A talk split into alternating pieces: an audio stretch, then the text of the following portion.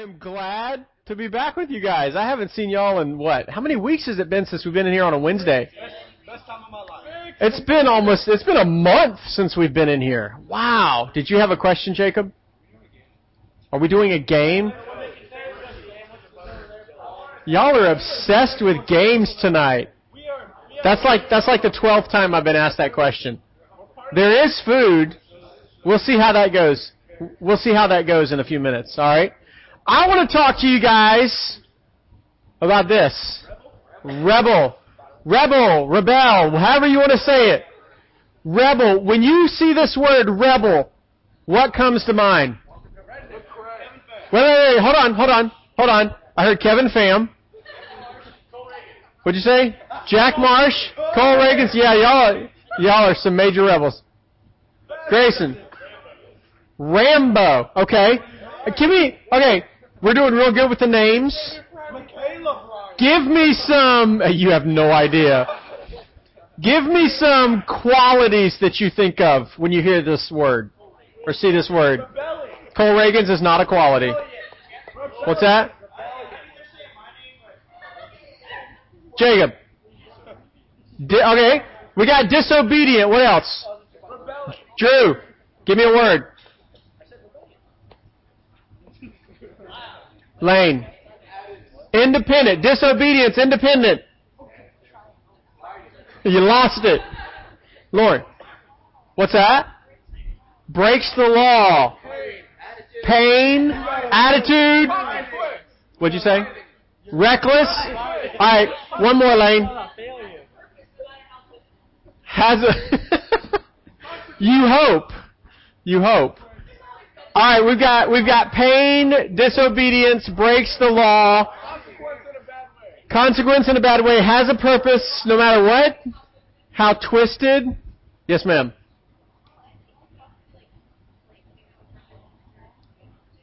Have a purpose for a good thing? It could be a good thing. Like you could be like rebelling from something bad, then you could be rebelling from something good. Okay. What's that? I still can't hear you. Doesn't respect authority. All right. Jacob. Does right even though everybody else says to do wrong. All right. Now, we're gonna, Okay, we got a couple different directions going here. We've got some that are leaning towards disobedient, breaks the law, pain, disrespects authority, and we have some Hey, I didn't play baseball, but I can throw this thing and I'll probably wait till you're not looking when you're turning your head and talking. So pay attention. We have some of you that you're leaning towards rebelling can be a good thing. And there are going to be times when that is the case. There's times, and most of the time, what comes to mind is the bad side of rebelling. And every one of us, we decide to rebel in some way. Now, we may pick different forms to do it. Some people will do it with their clothes. They don't want to dress like everybody else dresses, so they'll wear clothes that are different from everybody else, which sadly nowadays seems to be what everybody's doing, so it's really not that different anymore. You've got people that they'll decide what they want to drive as a car just because they want to be different from everybody else. Some people, maybe some of you even in this room, you will pick your boyfriends and girlfriend simply because you know your parents won't like them. And that's your form of rebellion. You see, we've all got different ways that we do this. And there are negative connotations and bad ideas when we think about this word rebel or we think about rebellion. But just like some of you mentioned, sometimes there's a good side to being a rebel. Sometimes rebellion is not necessarily a bad thing. In fact, sometimes that's exactly what needs to happen. And believe it or not, there's going to be times when you as a Christian you need to rebel against what you've learned about Christianity. You need to do things different than what maybe people have taught you your entire life. You may need to do things different than maybe what you've just been doing for so long. And that's what we're going to look at tonight. You see, when we look at Jesus Christ, when we look at his life, I wouldn't necessarily call Jesus a rebel, but a lot of the things he did were rebellious. He came to earth with a mission. His goal, his task was to show people who God was. That was the purpose of his life. That is why he died. And that mission required him to do some things differently than what most of the people had been doing up till that point. That mission required him to change the rules. That's what we're going to look at tonight. When we talk about rebelling, we talk about Christianity. Sometimes you've got to change the rules. What people have told you your entire life of, okay, this is how you do church, this is what you should do, this is where you should sit, this is how you should sing, you may have to change that up on occasion. You see, a lot of times we don't mind changing rules, do we? There's some of you in here, rules, man, if you could chuck them out the window in a heartbeat, you'd be so happy. And there's some of you like me where I'll follow a rule sometimes just because it's a rule, whether it makes sense or not. But you see, we, most of the time, would just like to get rid of them. Regulations, guidelines. In fact, I want to see how some of you do with following the rules. So I need two volunteers. Nick, come on up. You get it now? Cole Reagans, come on up. Here's what you two are going to do. come stand in front of a plate. Yeah, that was nice. Go, go over there and stand in front of a plate. Now, what I did, what I did is I had three of you write down instructions on how to make a peanut butter and jelly sandwich. I'm going to pick one of these.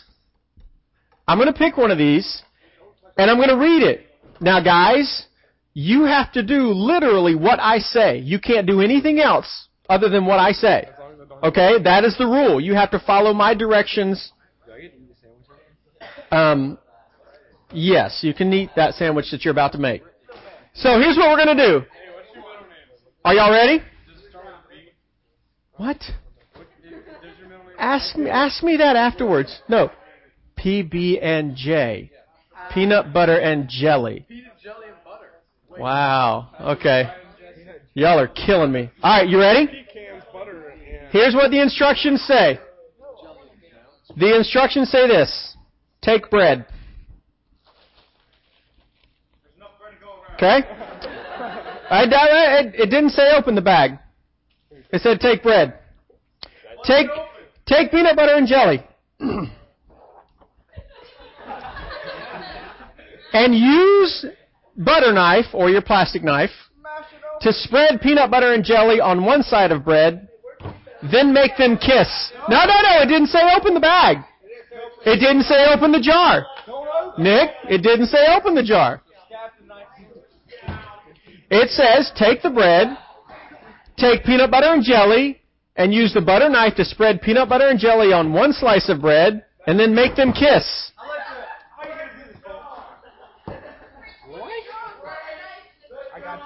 Make them kiss?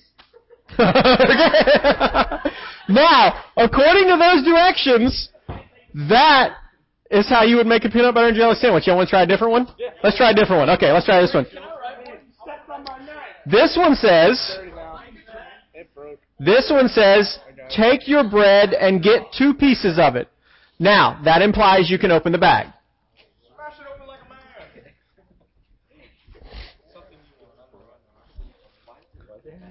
Get, come on, you got to move faster than that, man. We don't have all night. What? Are you ready? All right, next direction. Take two pieces of bread. Select your peanut butter. You don't have much choice. Take your spreading utensil. It didn't say open the peanut butter. Take your spreading utensil and spread the peanut butter on one piece of bread. What's that? But that's not what's written down.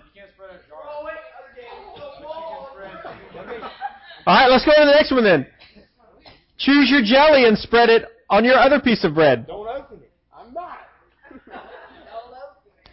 Take two pieces of bread and smush together. And then it says cut in half.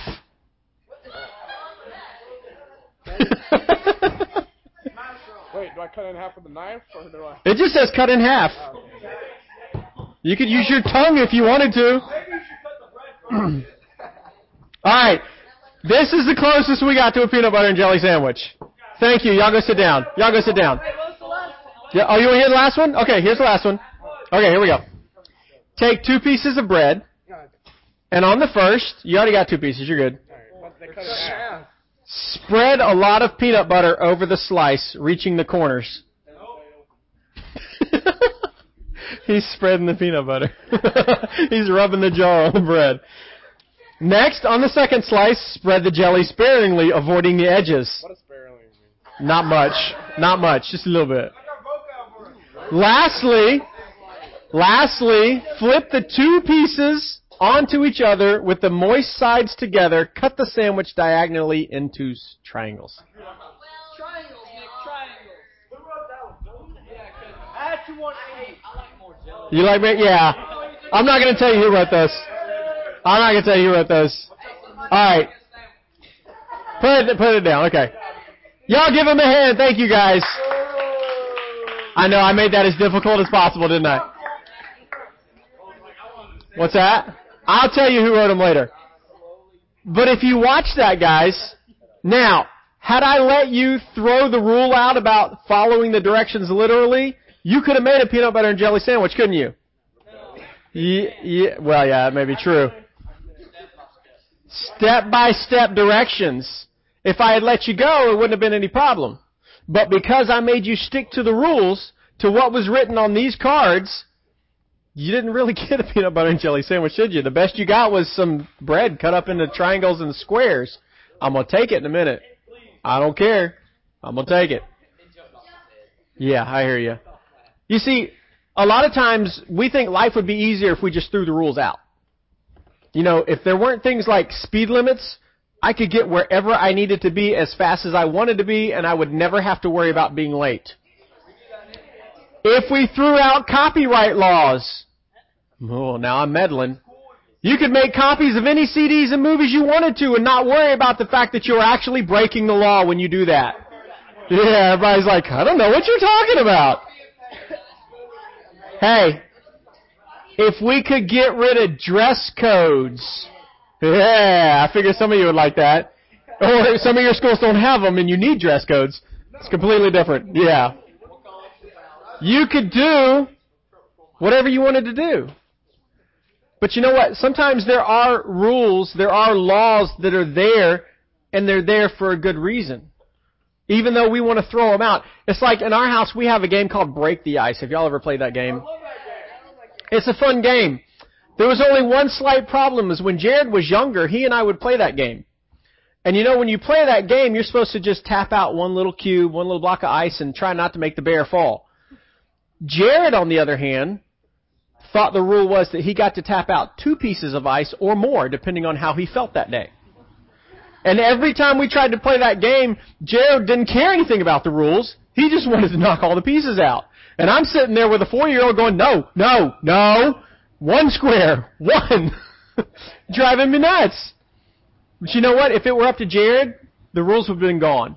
And life would have been great. You see, sometimes it's not that we need to get rid of the rules, it's that the rules need to change a little bit. When it comes to Christianity, when it comes to our walk with God and our faith, it's not that we just get rid of everything that we've learned, it's that maybe we don't quite understand why we're carrying them out the way we are. You see, when we look at the life of Jesus, Jesus was born in a way that nobody thought he was going to be born. Jesus did not come in as a conquering king. He came in as a baby in a stable. Not the way people expected. And if you read through the Gospels, you follow his life, and you see that time after time, Jesus didn't do what everybody expected him to do. He changed the rules. He changed the way people did things. And in doing so, he showed us what it really meant to follow God. Now, the specific passage I want to look at tonight is called the Sermon on the Mount. And as you read the Sermon on the Mount, Jesus starts talking. And he's preaching to this large crowd. And as Jesus is preaching in Matthew chapter 5, he starts talking about some things that is very familiar to the crowd that he's talking to. He talks to them about the law. The law that they would know. But as Jesus starts talking about this law, Jesus starts changing some of the things that they knew about the law. Let's just jump into it. Matthew chapter 5, it starts in verse 21. Here's what it says. You have heard that it was said to those of old, You shall not murder. And whoever murders will be liable to judgment. But I say to you that everyone who is angry with his brother will be liable to judgment.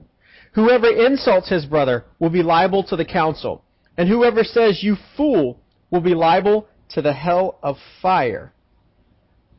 You see, Jesus' words here, as he's saying these things, this probably shocked a lot of people. Because he's starting off, he's starting with the law. These people are used to the law. They're Jewish. They know the Torah. They know what they're supposed to do according to the Jewish law and the rules and regulations.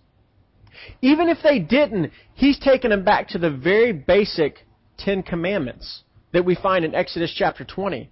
The basic law that God gave his people because God knew from the very beginning, whether we like it or not, we need boundaries.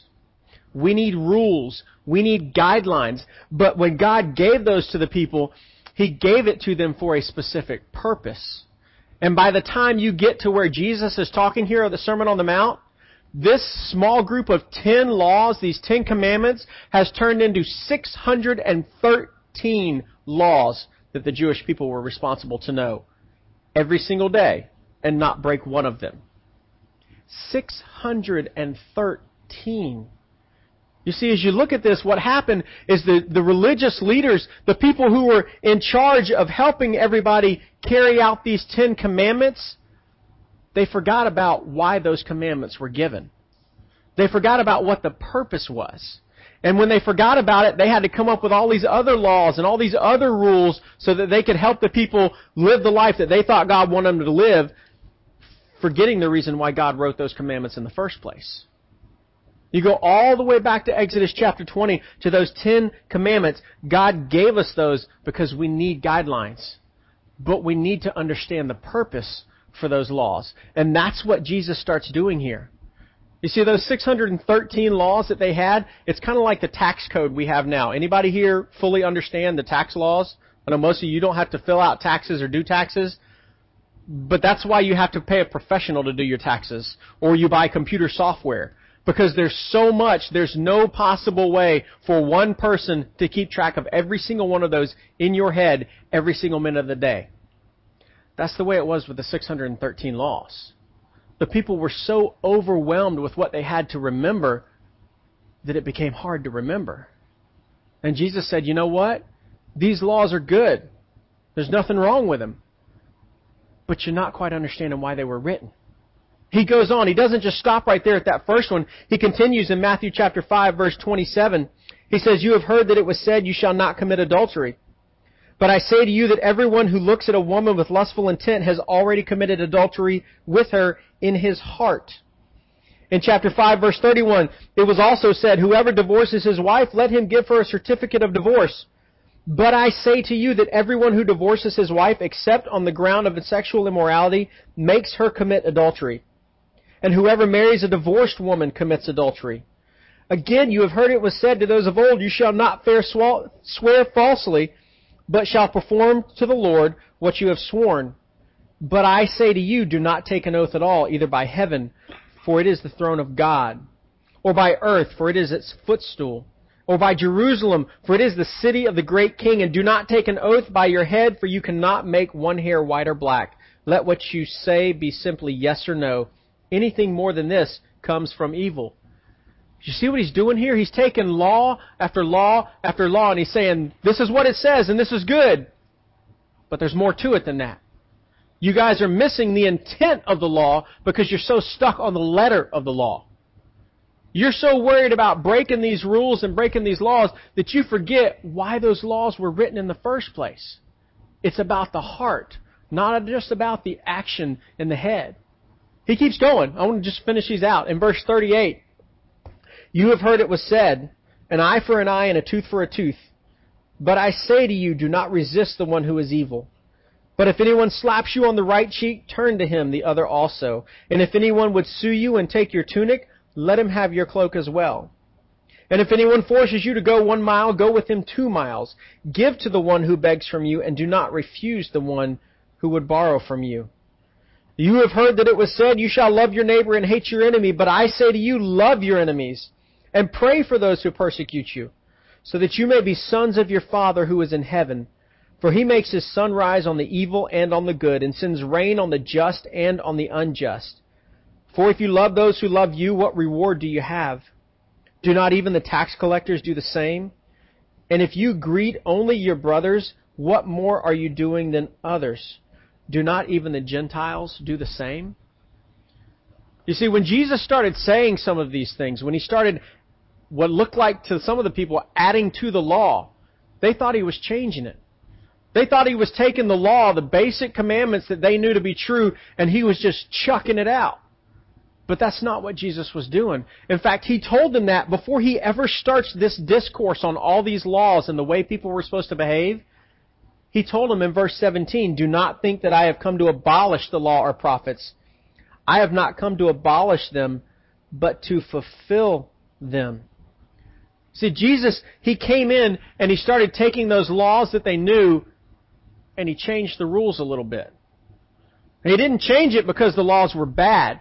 He changed it because the people didn't understand why those rules were there. You see, God gave us those Ten Commandments not to condemn us. You see, Scripture tells us in, uh, excuse me, where is it? James? In the book of James, that if we fail at one point of the law, we're guilty of failing all the law. If we break one commandment, we're guilty of breaking all the commandments. It's all the same to God. But you see, that's not why God gave us the law. He didn't give it to us so we could sit here in fear and never move because we're afraid we're going to do something that's going to dishonor God. He gave us the law so that we would know what it looks like to live a life that honors Him.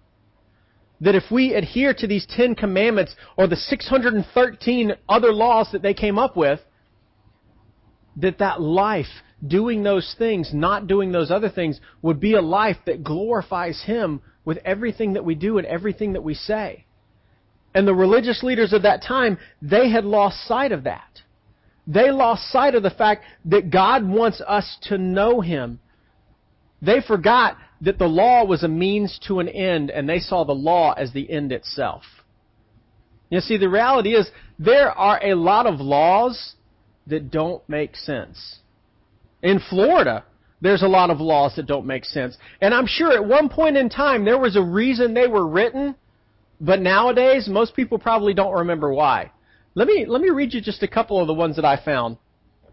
One of them says the state constitution allows for freedom of speech, a trial by jury, and pregnant pigs not to be confined in cages. Couldn't tell you why that was written, but I'm sure at one point in time there was a purpose. Or how about this one?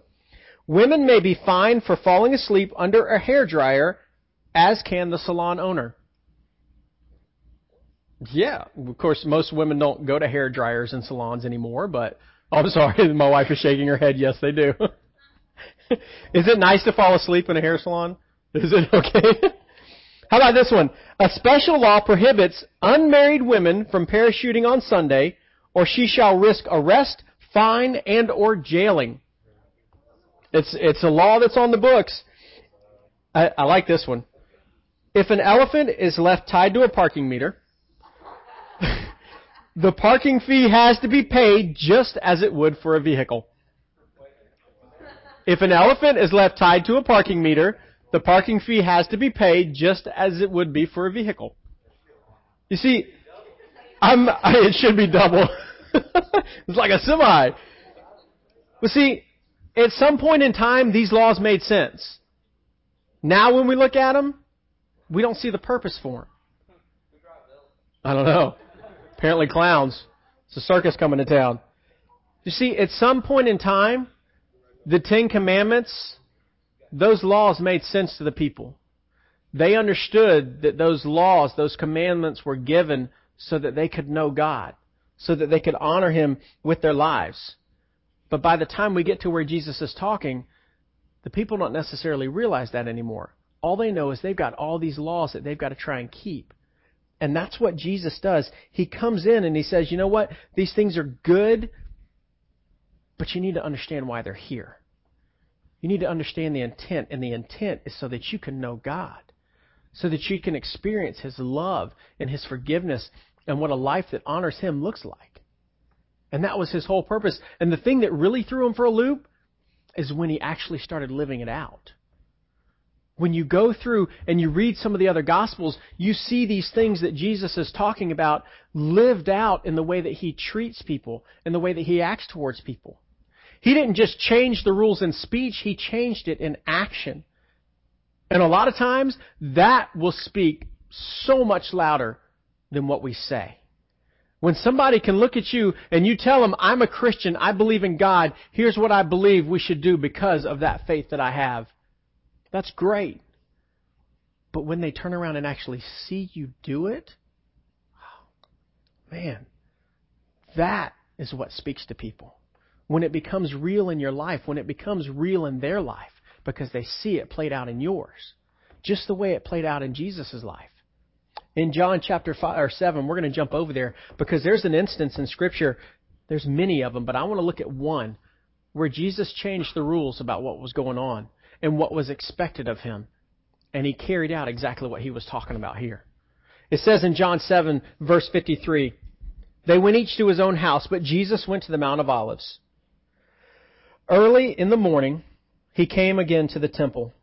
All the people came to him, and he sat down and taught them. The scribes and the Pharisees brought a woman who had been caught in adultery, and placing her in the midst, they said to him, Teacher, this woman has been caught in the act of adultery. Now in the law, Moses commanded us to stone such women. So what do you say? Okay. They've brought this woman. She's clearly broken the law. And they bring her to Jesus. They put her in front of him and they say, here's what the law says. What do we do? Now, if you remember, we already saw where Jesus said, you know what? I didn't come to abolish the law. I came to fulfill it. So he knows what's going on. This would be like somebody on Sunday morning, Pastor Ray is up there preaching on the stage, and all of a sudden the back doors of the church bust open, and the deacons bring a woman in and throw her down on the stage and say, Pastor Ray, we caught her! What are you going to do about it? Only Pastor Ray is not Jesus. But that's what's going on. And they throw her down in front of Jesus and say, What do we do? What do you say that we do? Here's what the law says. What do you say that we do? See, their intent's to trap him. They've heard all this stuff. They've heard the Sermon on the Mount, all these things he's talking about.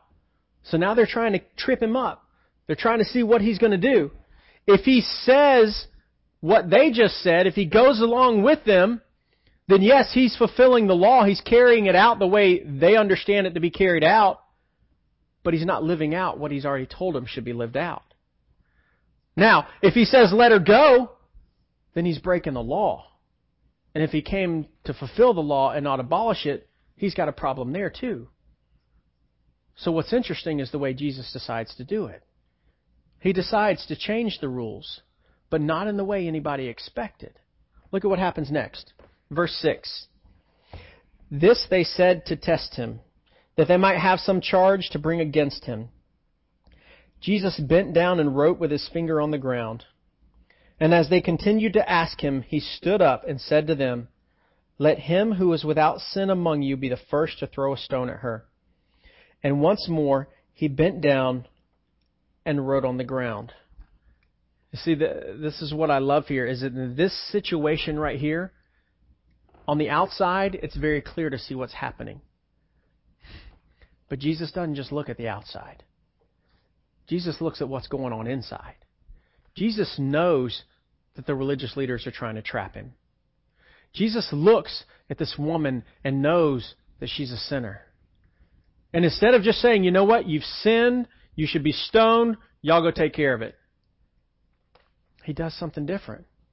He bends down and he starts to write in the sand. Now, we have no idea what he wrote. Scripture doesn't tell us that. Some people have speculated it could be the sins that these religious leaders had committed that's what Jesus was writing down.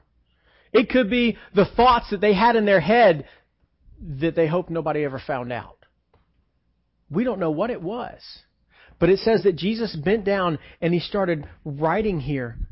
And he stands up and he tells them, hey, if you're not guilty, go right ahead. Do exactly what the law tells you to do. And then he bends down and keeps writing. You see, what Jesus does right here is he changes the rules and he looks not just at the surface and what the law requires, but he looks at the heart of what's going on. And Jesus sees the sinner. Not just the sin, but the sinner. He sees what needs to be fixed. Not a woman that needs to be stoned and murdered because she broke the law, but a woman that needs a relationship with Him and needs to be forgiven by Jesus Christ, by God. And He looks at the heart of the religious leaders and sees not just the men who want to carry out the law, but the men who don't understand what the law is for. And that's what He addresses. That's what I mean when I say He changes the rules. And it goes on here in verse 9. It says, When they heard it, they went away one by one, beginning with the older ones, and Jesus was left alone with the woman standing before him. Jesus stood up and said to her, Woman, where are they? Has no one condemned you? She said, No one, Lord. And Jesus said, Neither do I condemn you. Go, and from now on, sin no more. Everybody in that situation looked at that woman and thought, sinner. And we're going to get to see a stoning today. But Jesus looked at that situation and saw, sinner. She needs forgiveness. See, he changed the way people looked at it. He changed the way people thought justice should be carried out. And that's why when I say that phrase about loving God and love others, we can't just stop at loving God. You see, the religious leaders, they had gotten so focused on the rules that they thought they were loving God that that stopped them from loving others. You see, the problem is our love for God forces us to love others. It encourages us to love others. Because if we truly passionately love God, that is going to outflow from us into other people. And that may require us to change the way we do some things. You see, as Christians, there's some times that we, we play a game. And some of us, we're, we're really good at playing this game. We're here when the doors are open. Every time the doors are open. We sit in the right spot, usually the same spot every week. We know the songs. We sing them, or at least mouth the words so everybody thinks we're singing them. We know the verses. We know the right answer when somebody asks us a question. Jesus. And everything's okay. But at the same time, we know it's a game.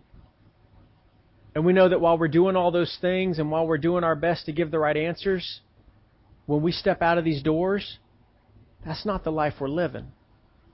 That's not the person that we really are. That's just the mask we put on when we come around our Christian friends. You see, my challenge to you tonight is are you willing to change the rules? When I talk about rebelling, when I talk about being a rebel, are you willing to do things different than what everybody else expects? Some of you, you go to North Florida Christian School, and there's a certain expectation for the way you should behave when you're on this campus.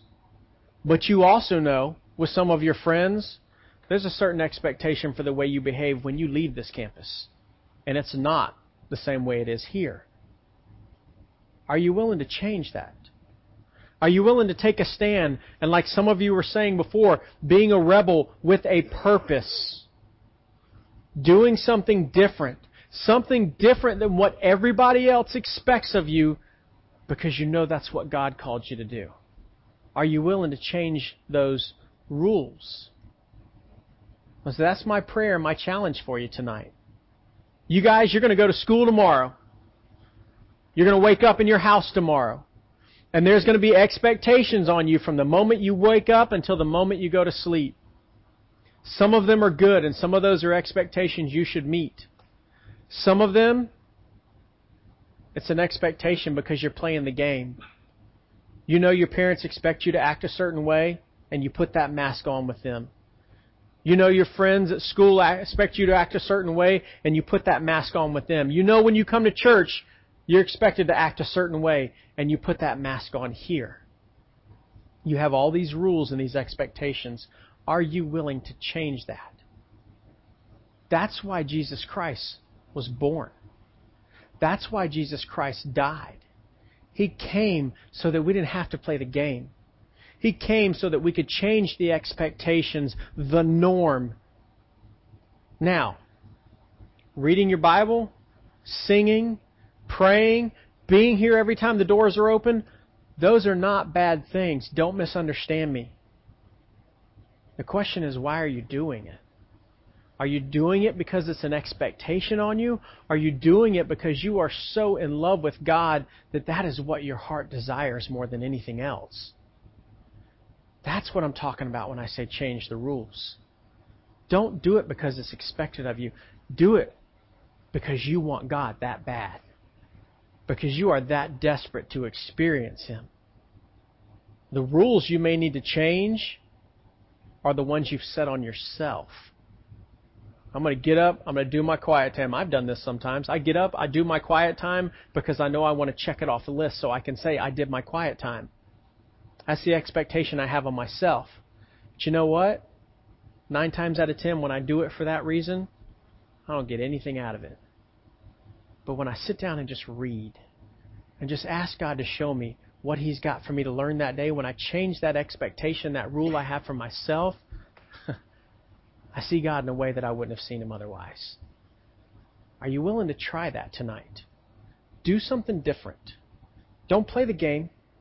Don't do what's expected. But really spend time with God and see see if that doesn't make a difference. The law that God gave us is not to condemn us, it's not to make us feel guilty. It's to help us know how to live a life that honors Him. And when we do that, all of those things that are expected of us as Christians, they'll become things we want to do, not things we feel like we're expected to do. Are you willing to change the rules tonight? Let's pray. God, I want to thank you. thank you for sending Jesus Christ. God, thank you for for being willing to to do something that none of us expected, God. To have a son, to have you that would come and that would look like nothing that we ever imagined. And God, I pray tonight God, that you would help each one of us, Lord, as we as we sit here for a minute and just think about the expectations that other people place on us in this Christian, this this walk, this faith that we have in you. God, as we think about the expectations we have for ourselves,